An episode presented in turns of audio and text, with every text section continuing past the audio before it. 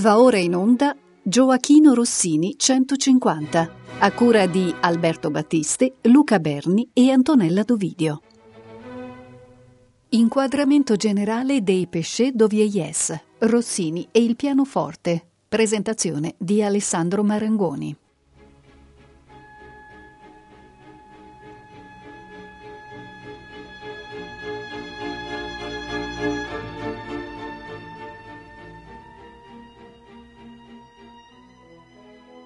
Buongiorno cari amici di Rete Toscana Classica da Alessandro Marangoni.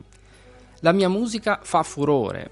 Ebbene sì, mm, Gioacchino Rossini è stato uno dei più grandi geni dell'umanità e ne ha fatto molto di furore e tuttora l'eco dei suoi successi si protrae come una sorta di onda benefica fino a noi. E quest'anno infatti, nel 2018, festeggiamo i 150 anni dalla sua scomparsa felici e pieni no? di tutta questa bellezza eh, della musica di Rossini. E Rossini è stato un grandissimo italiano, possiamo dire, che veramente ha dato un contributo eh, importante alla storia della musica. Molto si è detto e molto si è scritto nella produzione operistica del Cigno di Pesaro Molto poco in realtà, eh, comunque mh, mm, non se ne è parlato abbastanza secondo me, eh, di quel periodo che è stato così chiamato dalla critica eh, il silenzio rossiniano, che parte diciamo dal 1829, quindi dal Guglielmo Tell in poi, fino alla morte del compositore. 17 anni sono stati di attività operistica pubblica, possiamo dire, contro ben 39 anni, cioè eh, più del doppio, di questo cosiddetto silenzio eh, rossiniano. Un silenzio potrei dire assordante, mh, mm, ricco di invece grandi produzioni artistiche, eh, sicuramente meno appariscenti e come dire mondane, no?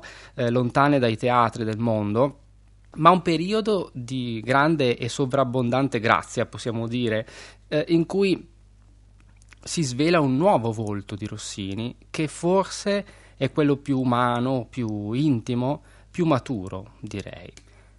Scrivo perché non posso farne a meno, diceva Rossini a Max Weber. E infatti eh, sono anni questi di cui stiamo parlando in cui il grande Rossini eh, ci stupirà davvero, facendoci anche molto sorridere. E, mh, mm, Rossini scrisse musica dell'avvenire in questo periodo. Tra l'altro grandi del Novecento trarranno spunto per la loro produzione, eh, parlo di Stravinsky, Prokofiev, ma anche Milò, Satie, per non parlare poi dei contemporanei, mi viene in mente Azio Corchi, eccetera, che presero spunto da questo Rossini anziano dei peccati di vecchiaia. Ehm, in queste quattro puntate ci sarebbero da dire moltissime cose, sarà importante possibile parlare di tutto, ovviamente, perché affrontiamo un capitolo veramente molto vasto della produzione rossiniana. Sarebbe bello analizzare brano per brano, ma rischieremo di farne 40 di puntate invece di 4. E mi concentro dunque eh, sull'essenziale, necessario a comprendere il più possibile la fisionomia e la poetica eh, dei Péchés de Veillesse, che è un mondo veramente mh, mm, straordinario, ma poliedrico e complesso. Rossini ormai anziano, vive a Parigi e vive di una gloria e di una fama incredibile, forse il musicista più famoso e riverito del mondo. E mm, nel suo appartamento angolare, possiamo dire, di Boulevard des Italiens e, e, dopo nella sua villa tetragona di Passy, egli conserva una prestigiosa collezione di onorificenze, di merenze musicali provenienti veramente da tutto il mondo, sugli scaffali della sua biblioteca ci sono i tomi di tutte le sue opere, eh, delle quali ovviamente si guarderà bene dall'aprire un solo volume, e a fianco a queste opere c'era appunto collocata la Bachgesellschaft, i vari tomi della edizione Bach, di cui tra l'altro Rossini era un sostenitore, proprio un sottoscrittore. Dunque, una volta che si stabilì a Parigi nel 1855, eh, Rossini in breve tempo riuscì a recuperare serenità, grazie anche alle cure della sua amatissima seconda moglie, eh, Olympe Pellissier, eh, di cui avremo modo di parlare più volte nel corso di queste puntate. E, ehm, quasi tutta la musica pianistica di Rossini risale agli ultimi anni di vita del compositore E proprio in questa sorta di colloquio quotidiano col pianoforte, eh, Rossini recupera, come dire, il suo spirito giovanile, che sembrava così un po' compromesso anche dalla malattia, dalla sofferenza di questi ultimi anni, e ritrova una nuova forza per proprio continuare a coltivare la sua musica. Eh, e non solo la musica, perché appunto nel suo orto di Passì coltiva anche broccoli, cavoli, eh, eccetera, destinati appunto al suo uso quotidiano, eh, alle sue cene, ai suoi pranzi con gli amici e con molta cura anche si occupa di far crescere questi, questi ortaggi. E questo è il periodo, dunque, dicevo, in cui eh, nascono i pesce de Veyes, eh, i peccati di vecchiaia. Il titolo già di questo corpus già dice molto, eh, nell'ironia appunto. Sotto tale denominazione Rossini infatti costruisce così 14 album, ehm, ciascun album è dotato di un suo titolo e all'interno di questi, di questi album ci sono mh, diversi pezzi, da un minimo di 6 fino a un massimo di 24 eh, composizioni per album. Sette di questi album sono dedicati solamente al pianoforte, pianoforte solo, che ormai è l'orchestra di cui Rossini può disporre in questo periodo. Egli si definiva un pianista di quarta classe, con grande autoironia naturalmente, perché in realtà per suonare questi pezzi ci vuole un pianista di primissima classe, perché sono brani di grande virtuosismo, di grande coinvolgimento eh, da parte dell'interprete questi ragionamenti che stiamo facendo in questo poco tempo che abbiamo naturalmente mh, mm, prendono spunto da un mio progetto discografico che ho realizzato eh, per Naxos e sono ben 13 CD e quindi potete immaginare mm, la grandezza eh, di, di, questa produzione ed è stata appunto la prima, la prima integrale in realtà eh, che è stata realizzata dei Pesce de Veyes. A questo proposito vorrei citare eh, ciò che scrive l'amico Quirino Principe nelle note di copertina del primo CD, cioè l'album de Chaumière. I Péchés de Veillès sono ciascuno un minuscolo monstrum, nel significato originario della parola, un prodigio così raro da suscitare ammirazione, unita a curiosità, allegria mista a stupore, delizia simile a quella prodotta da un sapore o da un profumo squisito insieme con i piccoli brividi che si provano quando uno scherzo di natura ci colpisce lo sguardo. E questo appunto lo scrive Quirino Principe. Ma com'era la giornata tipo del vecchio Gioacchino Rossini?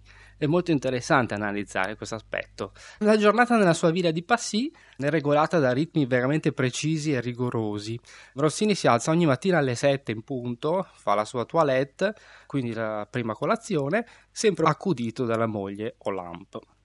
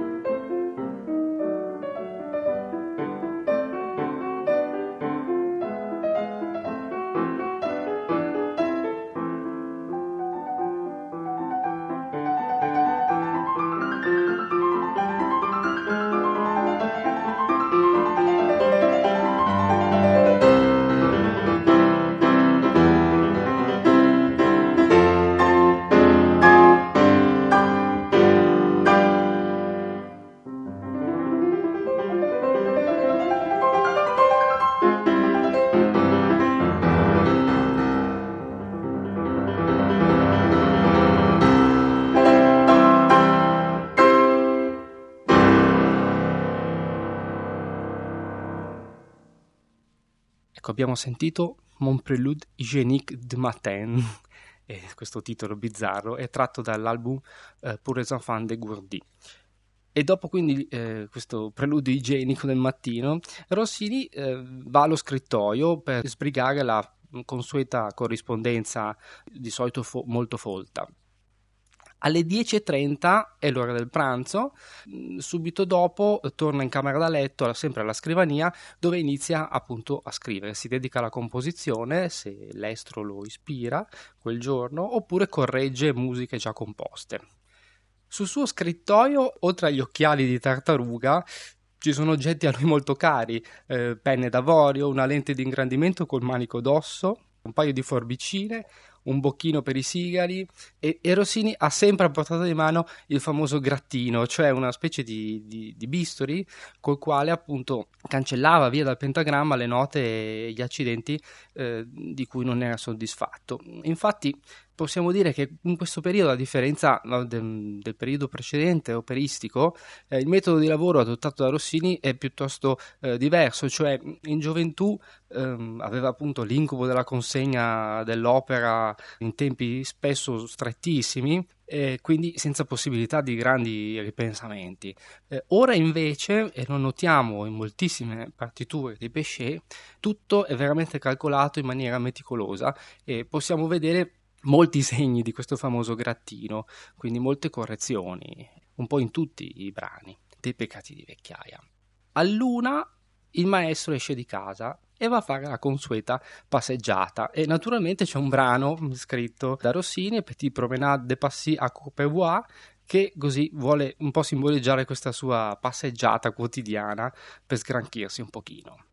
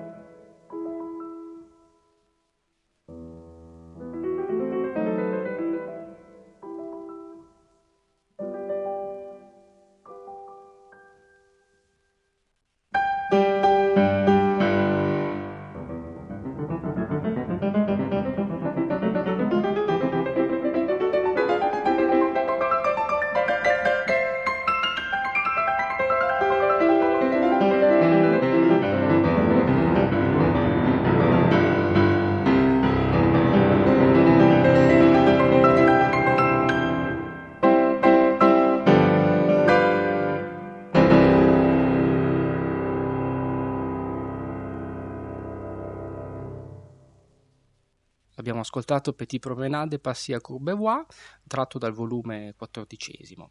Quindi Rossini appunto camminando va al Bois de Boulogne e poi ritorna a casa, eh, si cambia gli abiti, si toglie la parrucca perché come sapete Rossini era quasi calvo e con un asciugamano in testa eh, passeggia su e giù per la camera da letto. Un breve riposino, dopodiché si rimette al lavoro fino a circa le 4 e mezza del pomeriggio. Dopodiché va in giardino, mm, passeggiando tra le aiuole fiorite che tra l'altro avevano mm, una forma di strumenti musicali e tra i filari dei suoi carciofi, eh, i cui semi si faceva, si faceva mandare direttamente da Roma, perché diceva che i carciofi di Parigi erano troppo grossi e avevano poco sapore. Eh, in realtà Rossini si faceva spedire molti cibi prelibati dall'Italia, eh, le mozzarelle, lo stracchino, le anguille e poi i vini anche. Rossini eh, a un certo punto alle 17 cena e dopo la cena eh, si ritira con eh, i suoi amici più intimi oppure in solitario per fumare una Havana, si sciacqua la bocca, succhia una mentina come di consueto eh, e rimane di solito a conversare con amici fino a circa le 22, dopodiché va a dormire. Ma il sabato pomeriggio la giornata di Rossini è diversa, è più bella, è impreziosita dalla musica. Infatti, egli mh, mm, appunto invitava i suoi amici più stretti, artisti, intellettuali, musicisti, cantanti. E in questa occasione, appunto, così un po' mm, mondane, possiamo dire, nascono eh, i Péché de Veillesse, che sono circa 200 pezzi, scritti proprio per queste occasioni eh, amichevoli in casa sua a Passy.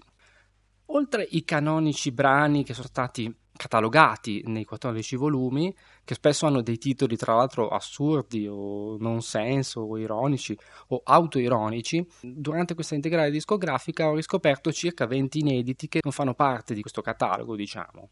E la maggior parte di queste composizioni sono per pianoforte solo, ma ci sono anche brani eh, cameristici per violino e pianoforte, violoncello e pianoforte, corno e pianoforte, eh, poi abbiamo eh, bellissimi cori a cappella, cori con pianoforte, quartetti vocali e una grande produzione per voce nei vari registri vocali. Esamineremo poi nel dettaglio nel corso di queste puntate eh, tutta questa straordinaria varietà invenzione e prolifica vena melodica e anche armonica di questi capolavori del cosiddetto silenzio di Rossini. Ed è proprio seduto al pianoforte, possiamo dire, che Rossini racconta la sua storia, la sua vita e svela il suo cuore. Eh, il pianoforte di Rossini è assolutamente identificabile, è come non è nessun altro, è fortemente connotato, non ti puoi sbagliare. Senza dubbio sono presenti molte influenze nella scrittura pianistica rossiniana, mm, possiamo ritrovare nella sua musica Chopin, Liszt, Mendelssohn, addirittura Schubert o Brahms, ma anche vedere in nuce autori del Novecento come Satie o Mio Ancorato senza dubbio al classicismo, Rossini amava molto Bach e spesso si metteva tra l'altro al pianoforte e suonava Clementi. E sì, proprio il nostro Clementi, il padre del pianoforte, dal quale senza dubbio Gioacchino ha attinto molto nella sua scrittura pianistica e oserei dire anche eh, nella sua concezione estetica. Infatti il pianoforte di Rossini è un pianoforte del futuro, è, è già proiettato a quelle sonorità romantiche, possiamo dire, addirittura tardo romantiche, ehm, addirittura anticipando il Novecento, come abbiamo detto. E il passato, il barocco, il classicismo sono il fondamento, che tra l'altro a volte Rossini sbeffeggia ironizza. Sappiamo tra l'altro che spesso, ad esempio, Franz Liszt faceva visita a Rossini, a casa Rossini, e suonava i suoi pesce alcuni dei quali davvero mettono a dura prova il virtuosismo del pianista che li suona, appunto proprio sono scritti un po' alla lista alcuni, no? Eh, con ottave, glissandi di ottave, terze, seste, accordi e chi più ne ha più ne metta, e non era di sicuro un pianoforte timido e riservato il suo, eh, oppure un pianoforte um, alla tosti per accompagnare eh, arie vocali, ma è veramente un pianoforte moderno, romantico, sinfonico, eh, in cui l'autore eh, esplora veramente tutta la tastiera e pretende con una precisione davvero maniacale una tavolozza di colori veramente enorme, da, dalle 4P alle 3F. Purtroppo nella storia del pianoforte e dell'interpretazione Possiamo contare pochissimi pianisti rossiniani, eh, stranamente, E tra l'altro proprio in questi giorni ne parlavo con una grandissima Maria Tipo, con la quale ho avuto la fortuna e l'onore di studiare e anche lei concordava sul fatto che bisognerebbe far conoscere questo repertorio pianistico eh, anche nei conservatori, ad esempio, affinché questi pesci delle Yes vengano inseriti anche nei programmi da, da concerto. Eh, raramente si vedono appunto in uh, performance pubbliche e questi programmi che spesso sono sempre identici con gli stessi autori e Rossini veramente a tutti gli effetti può entrare nel novero dei grandi compositori per il pianoforte. Dunque, gli album dal quarto all'ottavo e poi il numero 12 sono dedicati interamente al pianoforte solo. Se escludiamo la Tarantelle pour Sang, in cui è previsto anche l'intervento del coro, dell'armonium e di una clochette, tra l'altro io mi soffermerei un attimino su questo brano molto importante nella produzione rossiniana. Si tratta appunto di una bellissima tarantella napoletana. Sappiamo tra l'altro quanto Napoli abbia avuto una importante influenza sulla vita di Rossini e senza dubbio gli anni in cui visse a Napoli e in cui fu a San Carlo furono eh, una fonte preziosa di ispirazione per l'arte e anche per la vita di Gioacchino. Dicevo appunto di questa tarantella puro sangue che avviene a un certo punto attraversata da una processione religiosa, ossia per ben due volte la tarantella viene interrotta dal coro, quindi dalla processione religiosa che intona un inno a San Gennaro. Questo veramente eh, da ascoltare, l'ascolteremo perché è un brano straordinario e anche molto divertente. Conoscevamo questo pezzo per pianoforte solo, che tra l'altro era stato anche usato da Respighi nella sua rossiniana per orchestra, ma di recente ho ritrovato proprio a Bruxelles le parti corali e il coro appunto canta e mette in scena questo canto religioso popolare eh, che viene introdotto da dei colpi della clochette che suona appunto all'inizio dell'entrata del coro interrompendo così quasi all'improvviso il ritmo della tarantella. E si tratta proprio veramente di una concezione teatrale abbastanza paradossale e divertente che solo Rossini avrebbe potuto pensare e mettere in musica con la sua incredibile davvero genialità. E sentiamo allora la Tarantelle pour Sang al pianoforte Alessandro Marangoni con Ars Cantica Choir diretta da Marco Berrini.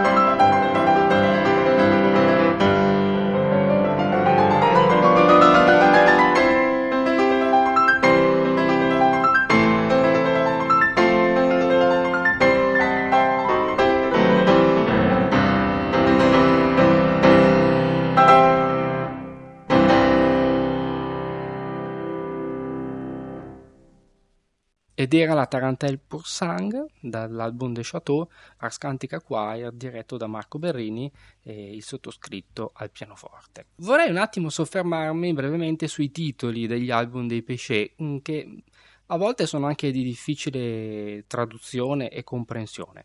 Allora, l'album volume 1 eh, è l'album italiano, volume 2 è l'album francese, volume 3 eh, Morceau Reservé, volume 4 i Quatre hors d'oeuvre e i Quatre mendiants, volume 5 l'album pour les enfants adolescents, volume 6 l'album pour les enfants de Gourdi, volume 7 è l'album de Chaumière, che sarebbe appunto l'album de- della capanna col tetto di paglia. Non capiamo bene qual è il significato di questo titolo. L'album 8 è l'album de Chateau, che abbiamo già citato. L'album 9 è appunto una miscellanea di pezzi per pianoforte, violino, violoncello, armonium e corno. Il 10 è una miscellanea di pezzi per pianoforte. Il numero 11 invece è una miscellanea di pezzi di musica vocale. Il 12 Rien pour Album, il 13 la musica Nodin e infine il 14 sono altri peccati di vecchiaia, così messi un po' insieme in un altro volume. Si fa fatica a stabilire una cronologia precisa di questi album e dei singoli pezzi, perché spesso non ci sono date scritte. Eh, possiamo collocare il periodo dei Pesce tra il 1857 circa fino all'anno della morte avvenuta venerdì 13 novembre del 1868. Allora, passiamo a esaminare eh, un po' a grandi linee gli album della produzione per pianoforte solo. E non seguo un ordine preciso del catalogo per cercare di tessere un po' una tela che evidenzi connessioni tematiche e stilistiche dove è possibile. Partiamo con l'album del Chaumière, che è appunto il numero 4 e contiene 12 pezzi eh, di lunghezza diversa tra loro e con caratteristiche piuttosto eterogenee eh, appunto dicevamo l'album della capanna del tetto di paglia. Il titolo è già ironico, con l'allusione a una sorta di, come dire, um, oleografia romantica molto detestata da Rossini e una sorta di intimismo un po' dolciastro, no? da libro per infanzia. I titoli sono questi: eh, Gymnastique de Carman, quindi la, la, ginnastica per rendere agili le, le dita al mattino, Prelude Fugassé, Petite Polka Chinoise, Petite Vase de Boudoir, Prelude en Offensive, poi Petite Vase L'huile de ricin, l'olio di ricino, un profond sommeil, un relève en sursaut, Plein chant chinoise, un cauchemar, Vase boiteuse, un pensée à Florence, quindi un omaggio anche alla sua Firenze, e alla fine Marche. Commentiamo alcuni di questi titoli che sono piuttosto bizzarri, direi, come ad esempio la petite polka chinoise, no? non si capisce come una polka che così è una danza tipicamente europea, mitteleuropea, eh, come possa essere cinese. Insomma, forse c'è una reminiscenza della scala pentatonica nella parte centrale di questo brano che dà un carattere cinese. Oppure non si capisce come un preludio possa essere offensivo o inoffensivo. Eh, oppure, tornando di nuovo alla Cina, Plain Chant chinoise, no? il canto gregoriano cinese. Bah, solo Rossini poteva trovare questi titoli così suggestivi e bizzarri. Ascoltiamo uno dei brani, secondo me, più evocativo, più, più, più belli di questo album, che è il Preludio non offensive, eh, che ha così degli echi chopiniani c'è una bellissima melodia in Do maggiore che viene poi variata con varie scale, bicordi, quartine di sedicesimi brillanti e per un finale poi piuttosto sorprendente che addirittura arriva a toccare l'ultima nota acuta, l'ultimo Do della tastiera del pianoforte. Ascoltiamo allora Prelude Unoffensive.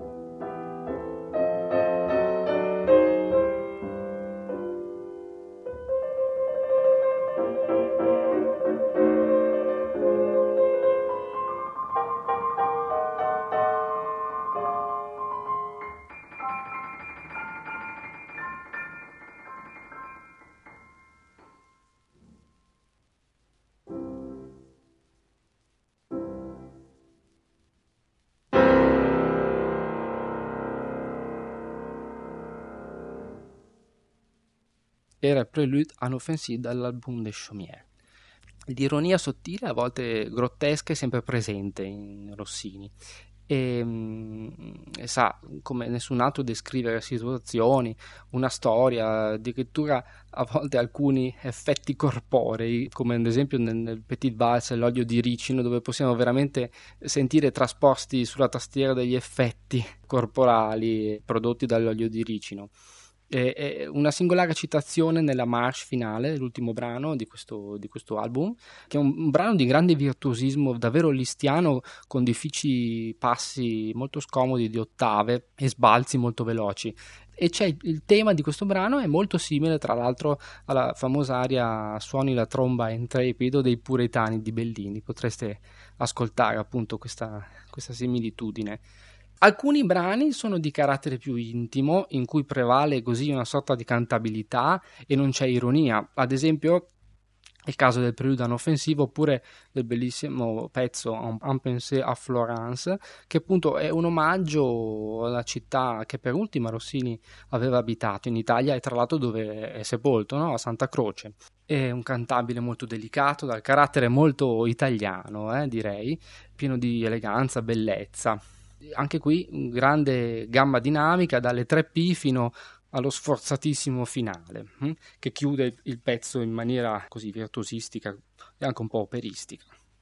Uno dei volumi più corposi eh, dei Péché è l'album de Chateau, che è composto sempre da 12 brani che però sono molto lunghi articolati e difficili dal punto di vista pianistico.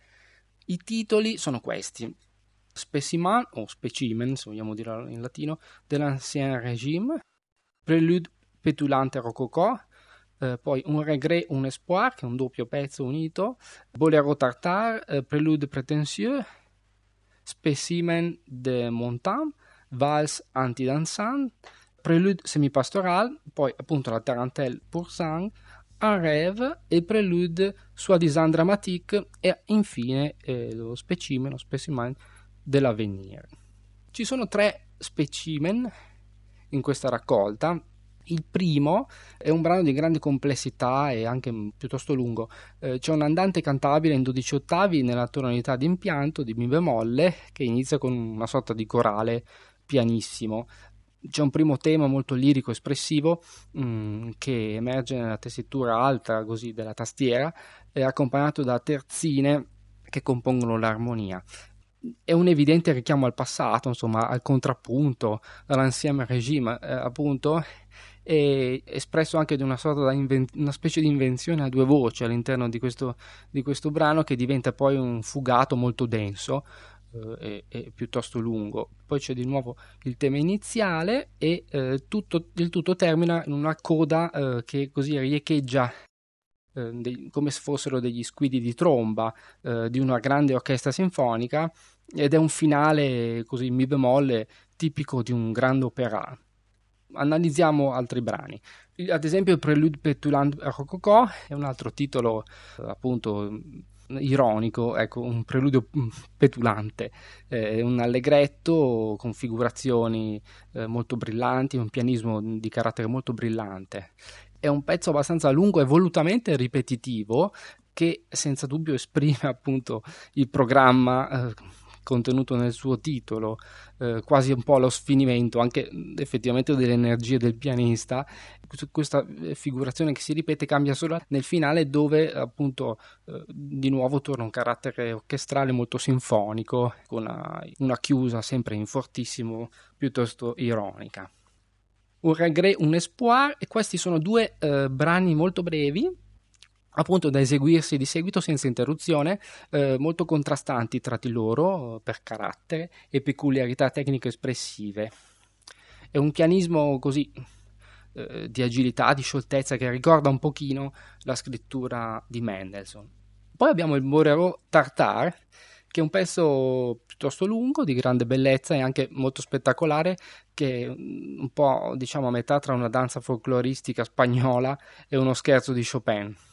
Ci sono variazioni di bravura un po' alla lista all'interno di questo brano, scale cromatiche, terzine, arpeggi, scale di ottave, eccetera. E la solita coda di bravura eh, molto virtuosa eh, con un effetto finale con degli accordi in fortissimo.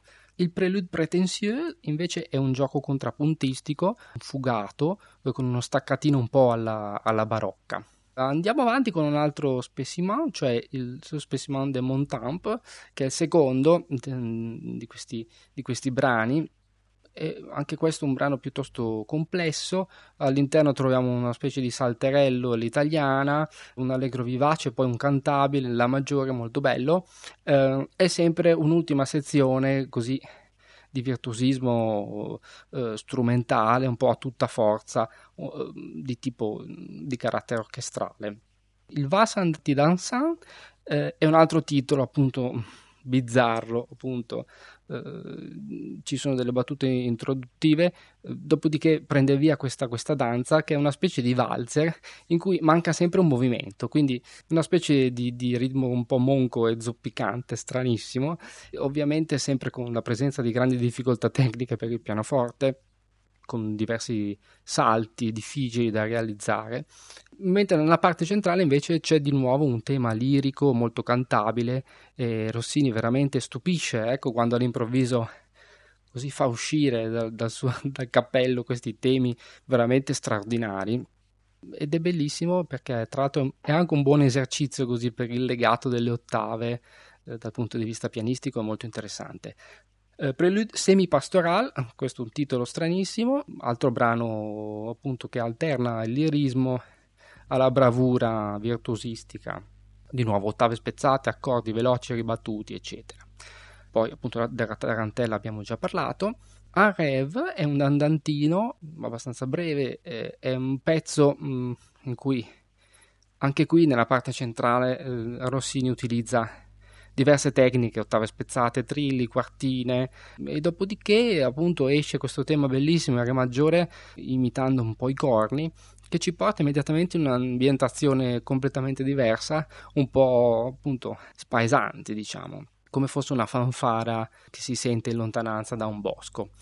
Prelude soi disant dramatique, anche qui appunto titolo ironico, eh, un po' un brano alla Schumann, con un ritmo molto incalzante e concitato, in cui tra l'altro c'è una paginetta non tanto lunga ma molto difficile che presenta passaggi di terze veloci alla mano destra, abbastanza scritte in maniera scomoda per il pianista.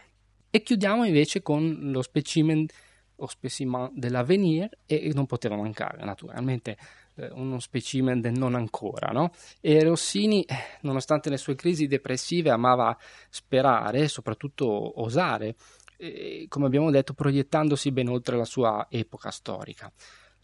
E inizia questo brano con un allegro così un po' tumultuoso, alla lista sempre, e poi c'è un corale molto bello dal carattere marziale nella parte centrale, che cambia appunto in, modula in varie, in varie tonalità.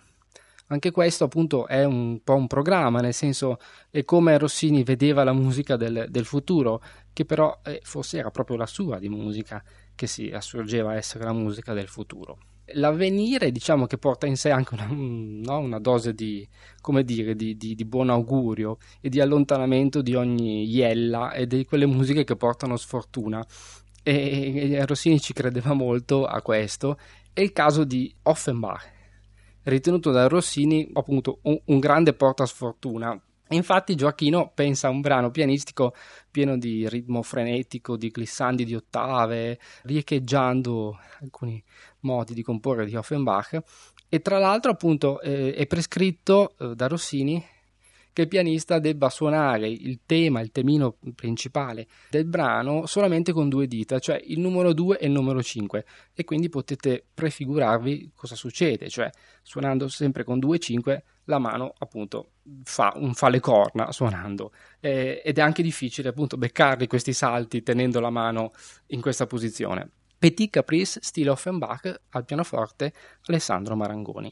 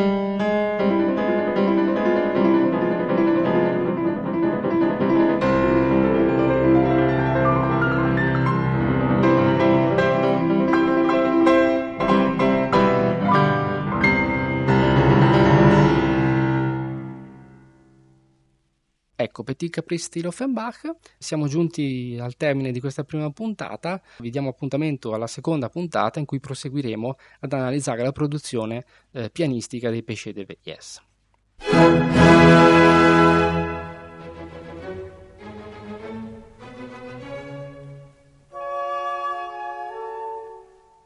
Abbiamo trasmesso Gioachino Rossini 150, a cura di Alberto Battisti, Luca Berni e Antonella Dovidio. Inquadramento generale dei Péchés d'Ovieillès, Rossini e il pianoforte. Presentazione di Alessandro Marangoni.